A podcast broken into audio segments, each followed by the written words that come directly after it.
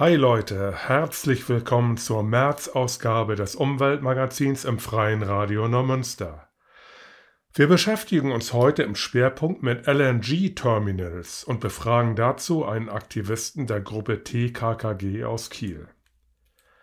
Der Frühling steht vor der Tür und es wird Zeit, den Gemüsegarten vorzubereiten. Deshalb geht es in den Ansichten einer Möchtegern-Selbstversorgerin heute um die Anzucht von Gemüsepflanzen. Außerdem, wie kann bei all den Biosiegeln noch der Überblick behalten werden? Dazu stellen wir eine App vor.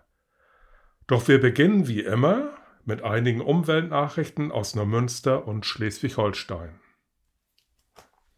Erstens, Elbquerung A20, BUND und NABU klagen erneut. In einer gemeinsamen Presseerklärung der beiden Umweltverbände heißt es, Zitat: Die beiden Verbände kritisieren, dass das Ministerium für Verkehr, Arbeit, Technologie und Tourismus auch in seinem Planänderungs- und Ergänzungsbeschluss vom 9.01.2023 die klimaschädlichen Auswirkungen der A20 vernachlässigt.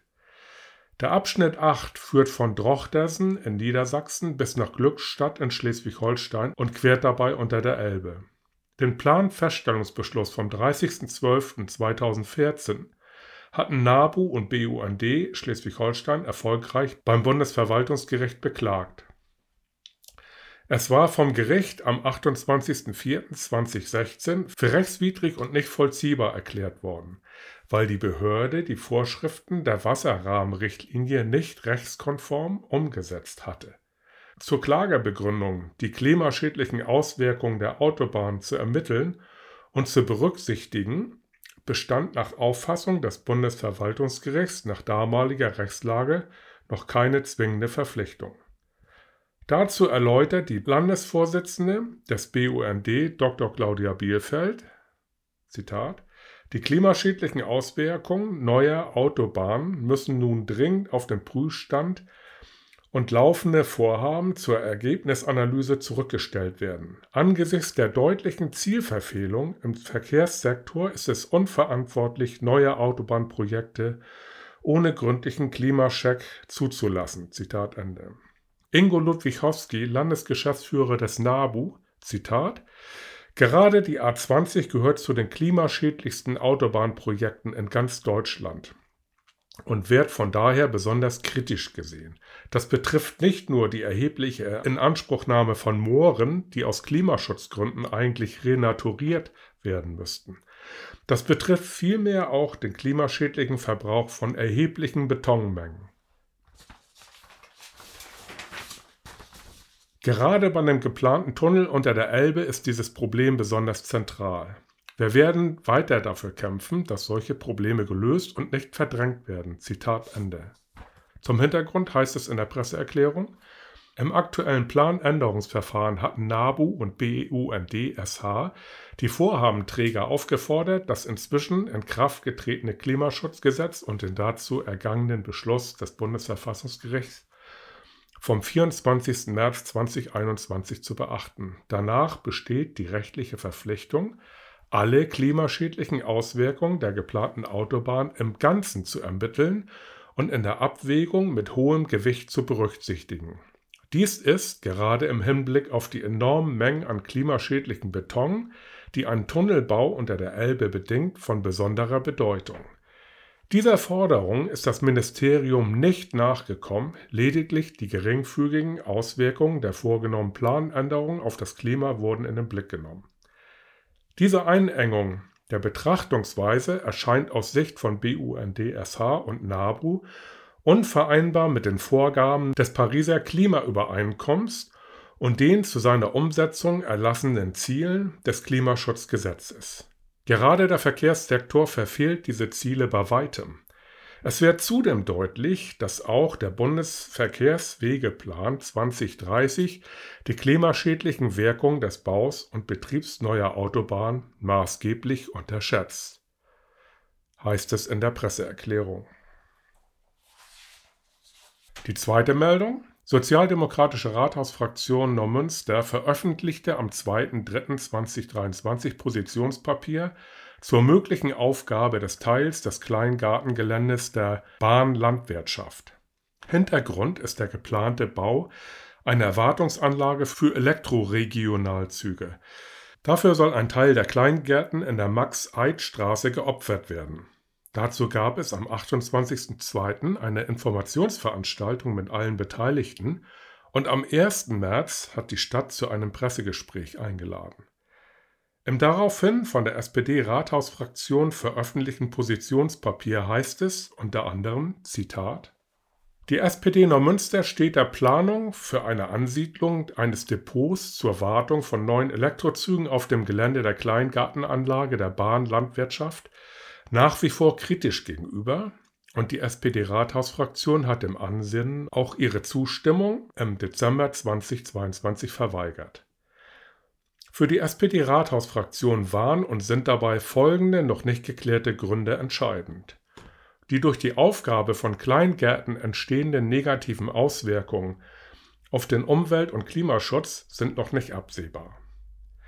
Bei Fortschreibung des Kleingartenentwicklungskonzepts soll die Kleingartenanlage eigentlich für die Öffentlichkeit geöffnet und durch öffentliche Grünflächen und Freizeitmöglichkeiten aufgewertet werden. Aus Klimaschutzgründen dient die Anlage als Klimainsel und Kaltluftschneise für die zu warme Innenstadt und das Vizelinviertel. Der Schutz der Artenvielfalt auf dem Gelände muss gewährleistet sein. Es darf zu keinen Zwangsumsiedlungen der Kleingärtner kommen.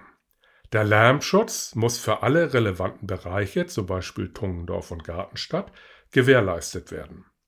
Dazu gehören auch eine für den geplanten Betrieb festzulegende Betriebsruhe. Eine Standortgarantie und die Tarifvertragsbindung sind vertraglich abzusichern. Die Arbeitsplätze von Bahnausbesserungswerk dürfen durch die Ansiedlung nicht gefährdet werden. Personelle Abwerbungen sind zu unterlassen. Und schließlich, die geplante Maßnahme muss unter größtmöglicher Beteiligung aller Betroffenen stattfinden. Im Rahmen der weiteren Beteiligung wird sich die SPD für die Einhaltung bzw. Klärung dieser Punkte einsetzen, heißt es in dem Positionspapier. Und die dritte und letzte Meldung kommt wieder von der SPD-Rathausfraktion. Jona fordert die Einführung einer kleineren gelben Tonne. In einer Presseerklärung vom 24.02. heißt es, Zitat: Zur nächsten Ratsversammlung stellt SPD-Ratsherr Klaus-Rudolf Jona den Antrag, dass auch eine kleinere gelbe Tonne mit 120 Liter eingeführt wird. Bisher gibt es lediglich 2-Tonnen-Größen, was zu Recht auf viel Unmut bei den BürgerInnen gestoßen ist, so Jona. Die bisher angebotenen Tonnen passen vielmals nicht in die vorhandenen Unterstände und gerade für die Haushalte, wo auf möglichst wenig Verpackungsmüll geachtet wird, sind die bisher angebotenen Tonnen zu groß. Ferner könnte im ungünstigeren Fall eine zu große gelbe Tonne dazu verleiten, hier auch Restmüll zu entsorgen. Jona fordert hier eine schnelle bürgerfreundliche Lösung. Antrag an die Ratsversammlung. Die Ratsversammlung bittet die Verwaltung der Stadt Neumünster die Einführung einer weiteren Tonnengröße, in Klammern kleine Tonne mit 120 Liter, bei der sogenannten gelben Tonne vorzunehmen.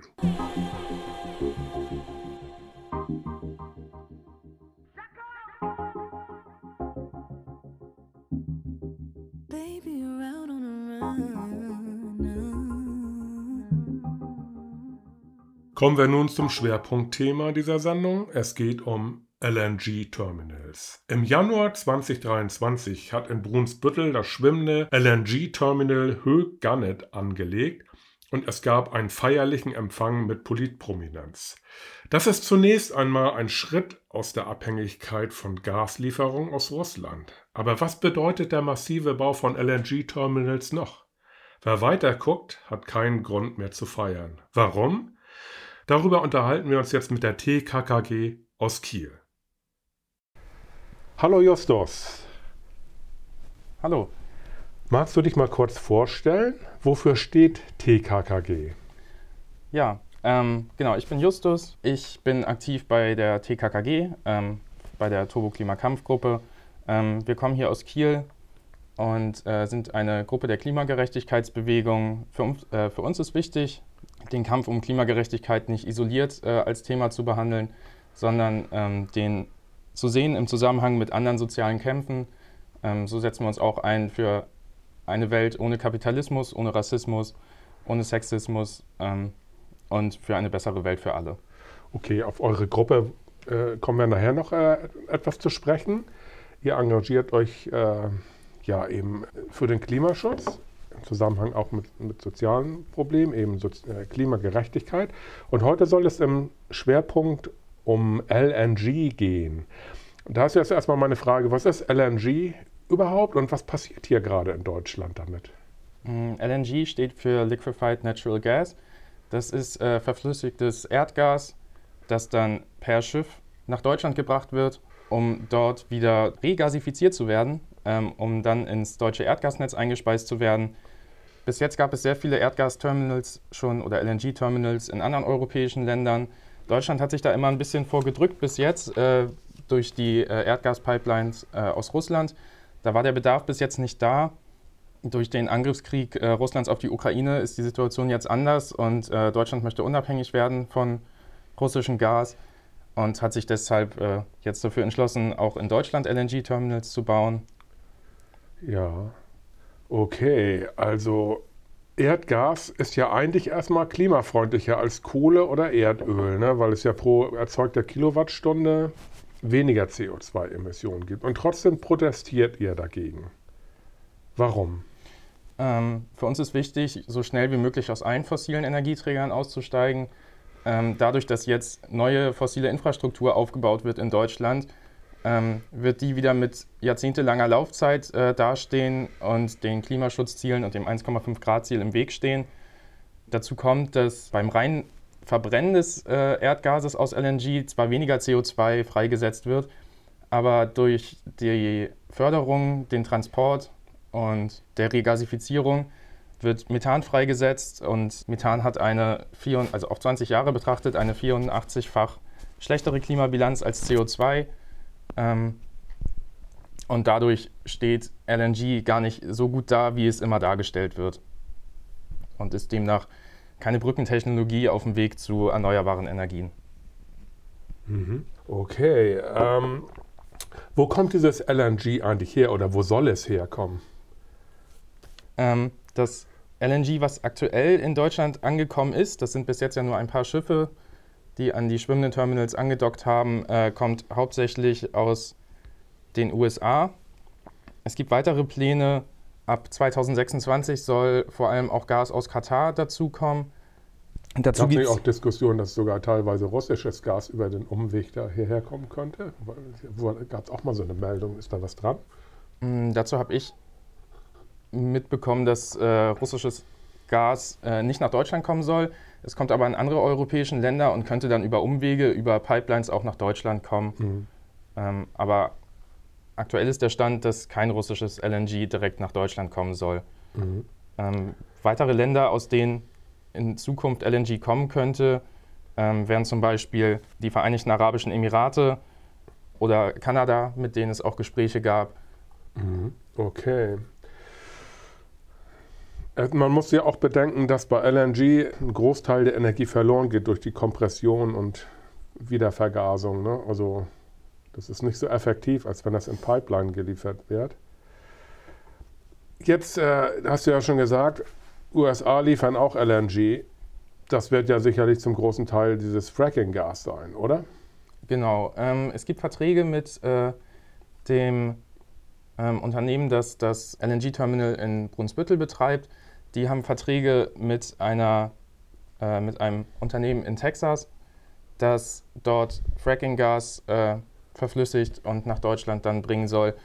Bei Fracking-Gas ist das Problem, dass es sehr umweltschädlich ist.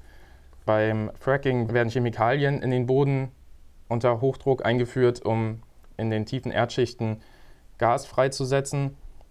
Diese Chemikalien sind hochgiftig, verseuchen dort die Böden und das Grundwasser und wirken sich auf die Gesundheit der Menschen aus, die dort leben. Und hier wird ja auch schon wieder die Diskussion angestoßen, ob wir es nicht doch hier auch in Deutschland machen sogar, ne? Gibt es immer wieder Anläufe. Okay. Ja, Das hat der Präsident der Bundesnetzagentur Müller, der hat letzte Woche in einem Interview argumentiert, dass die LNG-Terminals in den nächsten Wintern wichtig werden könnten, auch zur Unterstützung anderer europäischer Länder. Also wir liefern dann das Gas dahin. Was sagt ihr dazu?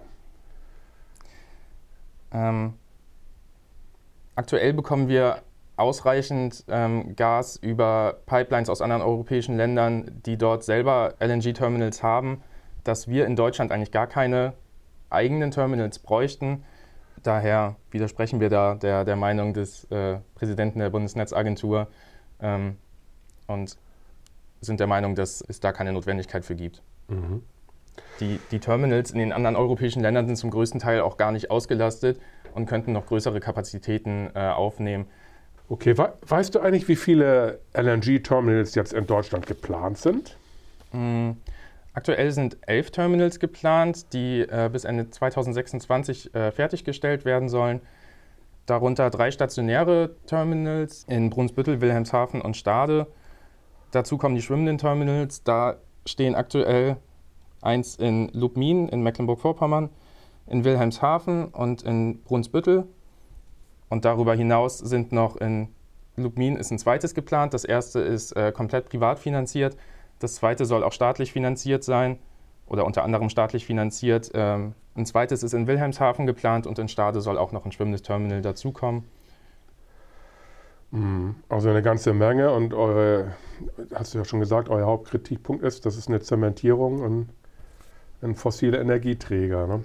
Nun hat aber Robert Habeck, also der Wirtschaftsminister, argumentiert, dass die Terminals später auch für Wasserstoff oder Ammoniak genutzt werden können. Ist das so einfach? Dazu hat das Fraunhofer-Institut Ende 2022 ein Positionspapier rausgegeben, die das sehr kritisch sehen. Die Anlagen müssten dafür ganz andere Eigenschaften besitzen, damit auch Wasserstoff und Ammoniak durch die Pipelines fließen könnte. Die Stoffe haben einen anderen Verflüssigungspunkt und ob das in der Schnelligkeit, in der die Terminals geplant und gebaut worden sind, und die Pipelines, ob da ausreichend dran gedacht worden ist, das bezweifeln wir sehr stark. Mhm. Dazu kommt, dass grüner Wasserstoff erstmal aus erneuerbaren Energien hergestellt werden müsste. Und wir sollten die erneuerbaren Energien lieber direkt als Energiequelle nutzen, als daraus Gas zu machen. Mhm. Okay, gut, es gibt ja interessante Ansätze. Ist ja hier Greenpeace Energy, die haben sich jetzt irgendwie umbenannt, die wollen ja Windgas produzieren, damit einfach der überschüssige Windstrom in Wasserstoff umgewandelt wird und dann wird das mit in die Netze gespeist.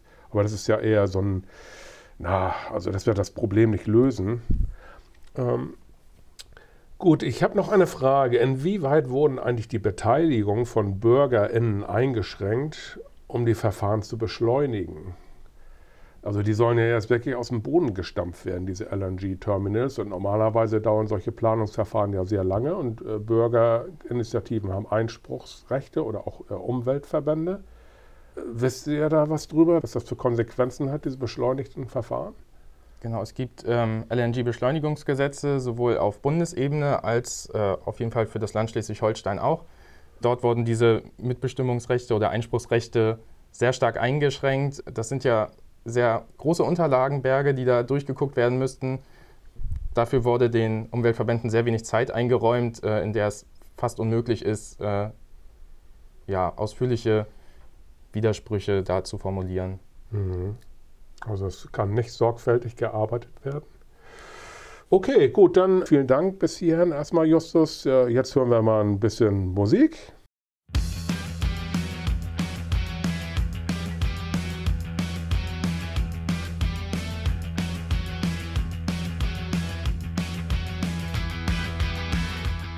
Ja, herzlich willkommen beim Umweltmagazin im Freien Radio Neumünster. Unser Schwerpunktthema heute sind die LNG-Terminals und dazu spreche ich gerade mit Justus von der TKKG aus Kiel.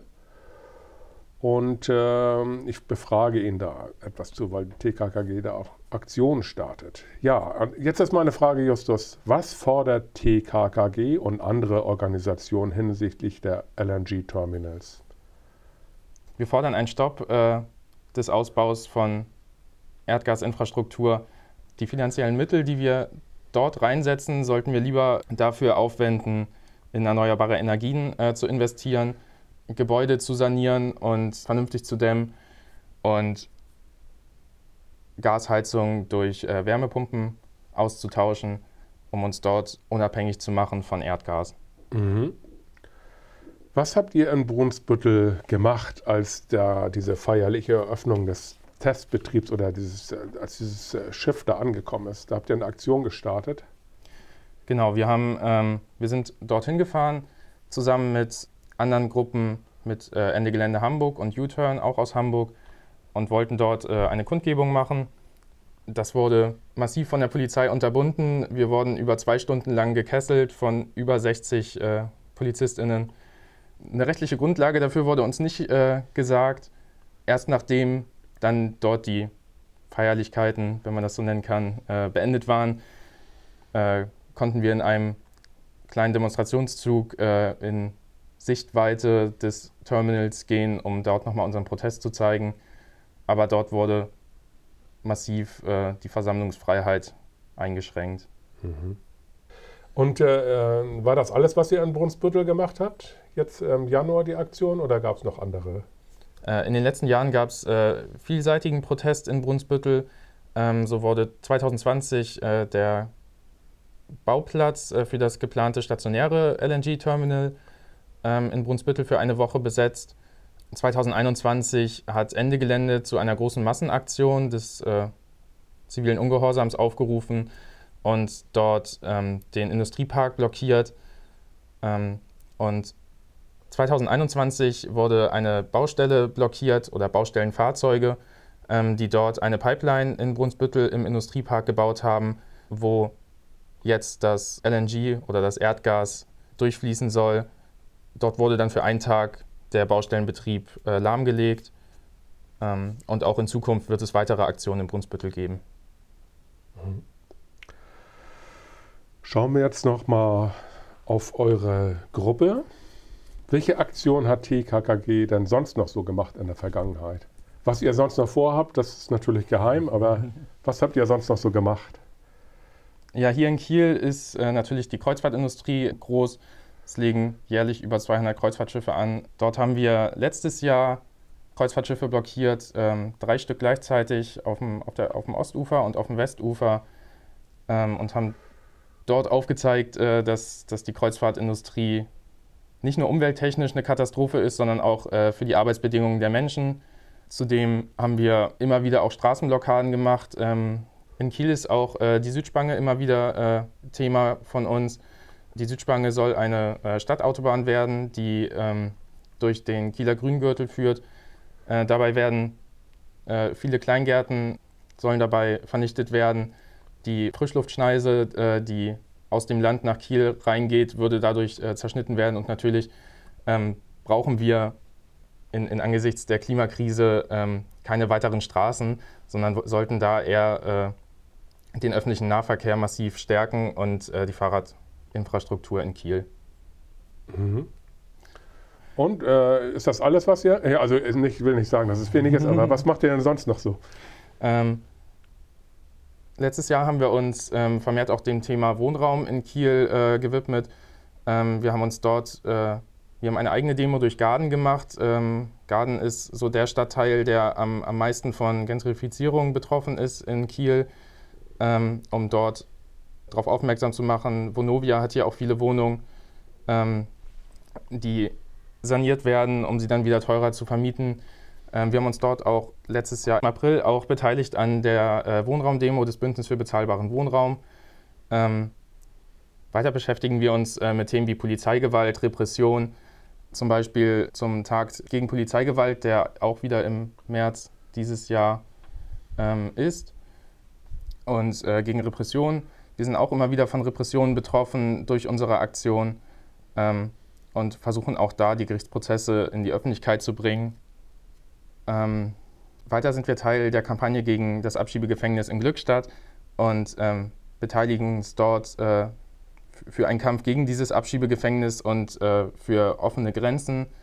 Dort gab es letzte Woche eine Abschiebung, die wir versucht haben zu verhindern, sowohl direkt am Abschiebegefängnis in Glückstadt, wo wir einen Tor blockiert haben, als auch am Flughafen, wo eine Kundgebung angemeldet wurde.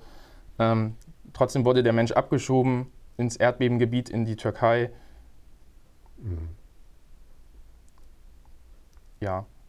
Ja, darf ich dich dann fragen, wie ist es denn dazu gekommen? Was motiviert dich da bei TKKG mitzumachen? Es ist ja dann doch, also das sind schärfere Protestformen, die ihr einlegt, also mit zivilen Ungehorsam, wenn ihr zum Beispiel Kreuzfahrtschiffe blockiert, setzt ihr ja schon ein Zeichen. Was motiviert dich dazu, da mitzumachen? Die Auswirkung von CO2 aufs Klima und die dadurch drohende Klimakrise sind seit Jahrzehnten bekannt. Parlamente haben es nicht geschafft, dagegen zu steuern. Auch Demos von Fridays for Future, die in den letzten Jahren sehr stark waren, haben zwar das Thema mehr in die Öffentlichkeit gebracht, haben aber auch nicht zum Einlenken in der Politik geführt. Wir sind der Meinung, dass es dazu Aktionen auch braucht, die über den legalisierten Rahmen hinausgehen. Wir sind der Meinung, es ist eine Vielzahl von Protestformen, die gebraucht werden, um da noch einzulenken. Wir sind der Meinung, dass die Politik nicht schnell und konsequent genug handelt. Okay, Justus, dann danke ich dir für deine Zeit und für das Interview und ja, weiterhin viel Erfolg mit eurer Arbeit und hoffen wir das Beste. Danke sehr. Danke, dass ich hier sein konnte. Mhm.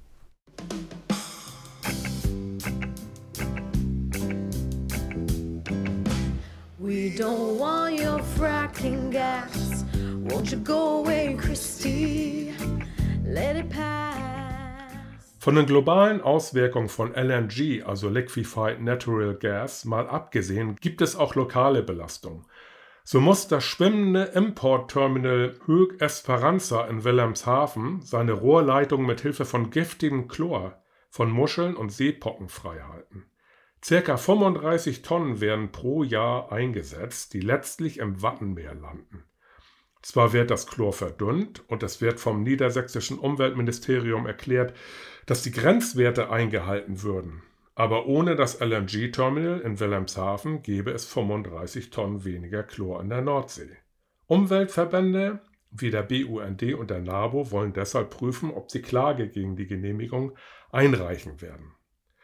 Ein weiteres lokales Problem bei eilig in Betrieb genommenen LNG-Terminals sind die Lärm- und Lichtbelastung für die EinwohnerInnen.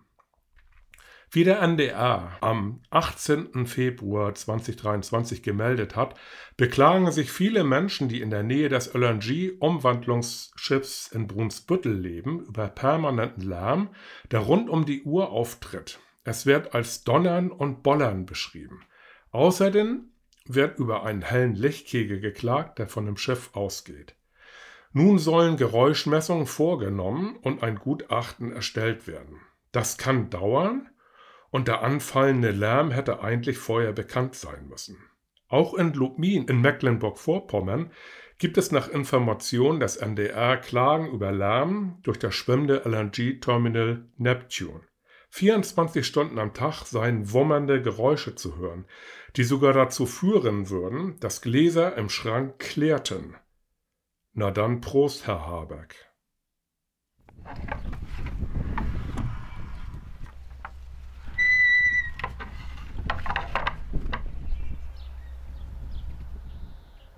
Herzlich willkommen in der März-Ausgabe aus den Ansichten einer Möchtegern-Selbstversorgerin. Die Vögel zwitschern, die Krokusse blühen, kein Zweifel. Der Frühling liegt in der Luft. Das ist wie Musik.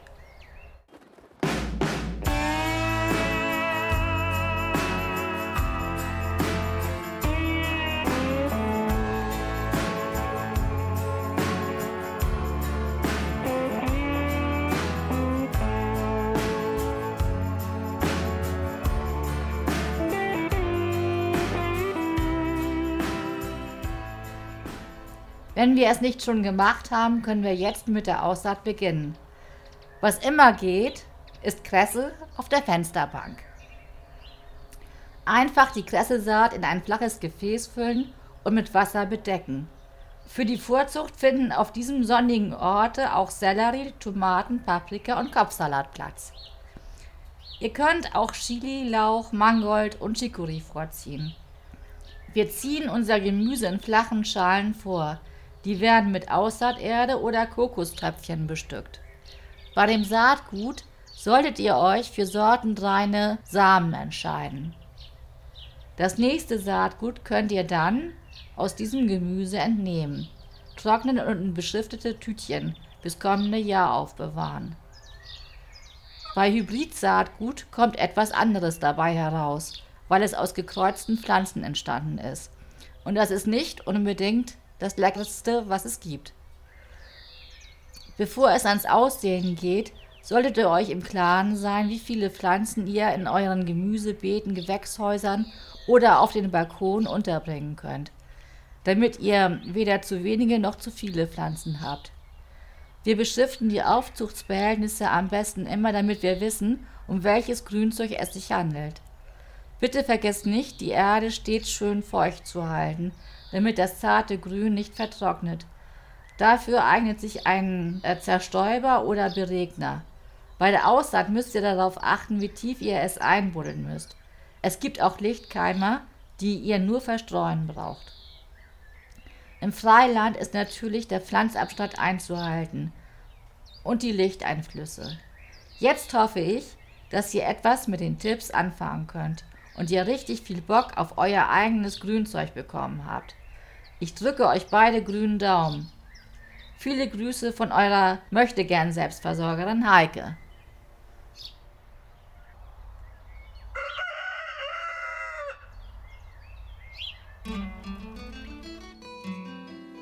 Some things in life are bad, they can really make you mad. Other things just make you swear and curse. When you're chewing on life's gristle, don't grumble, give a whistle. And this'll help things turn out for the best.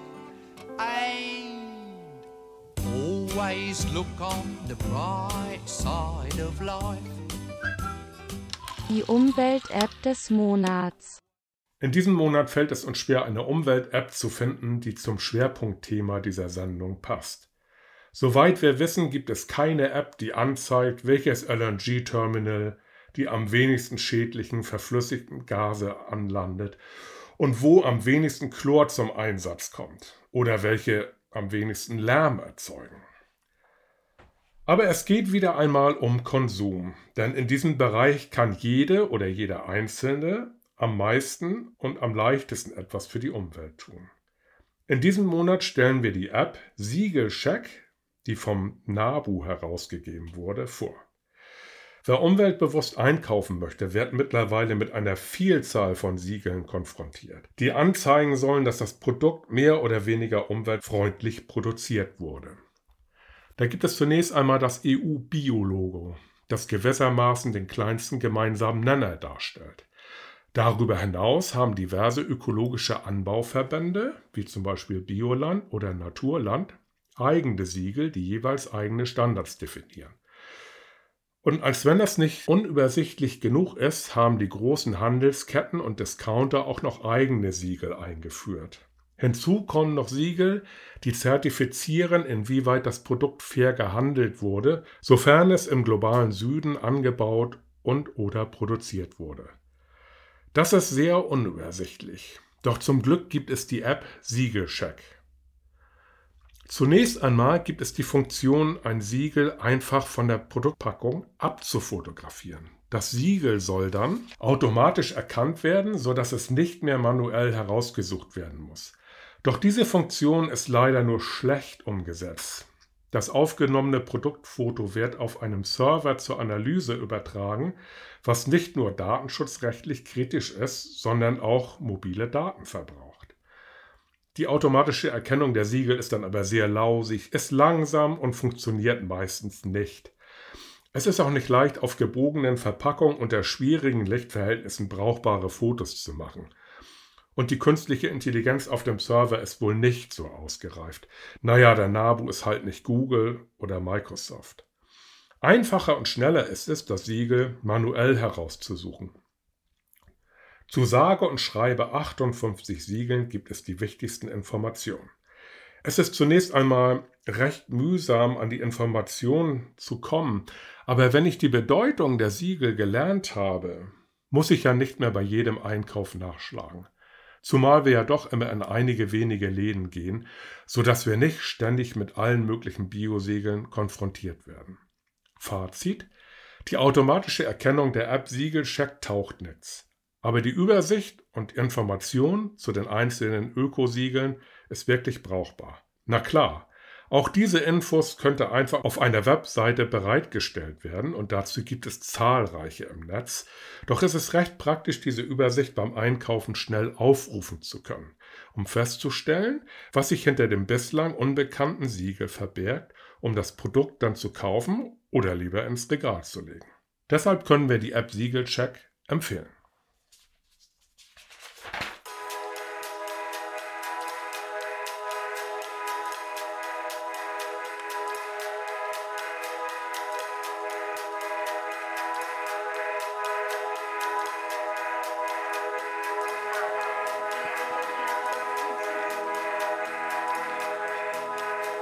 Das war's für heute mit dem Umweltmagazin im Freien Radio Neumünster. Die nächste Sendung gibt es im Frühling, genauer am Montag, den 3. April um 19 Uhr.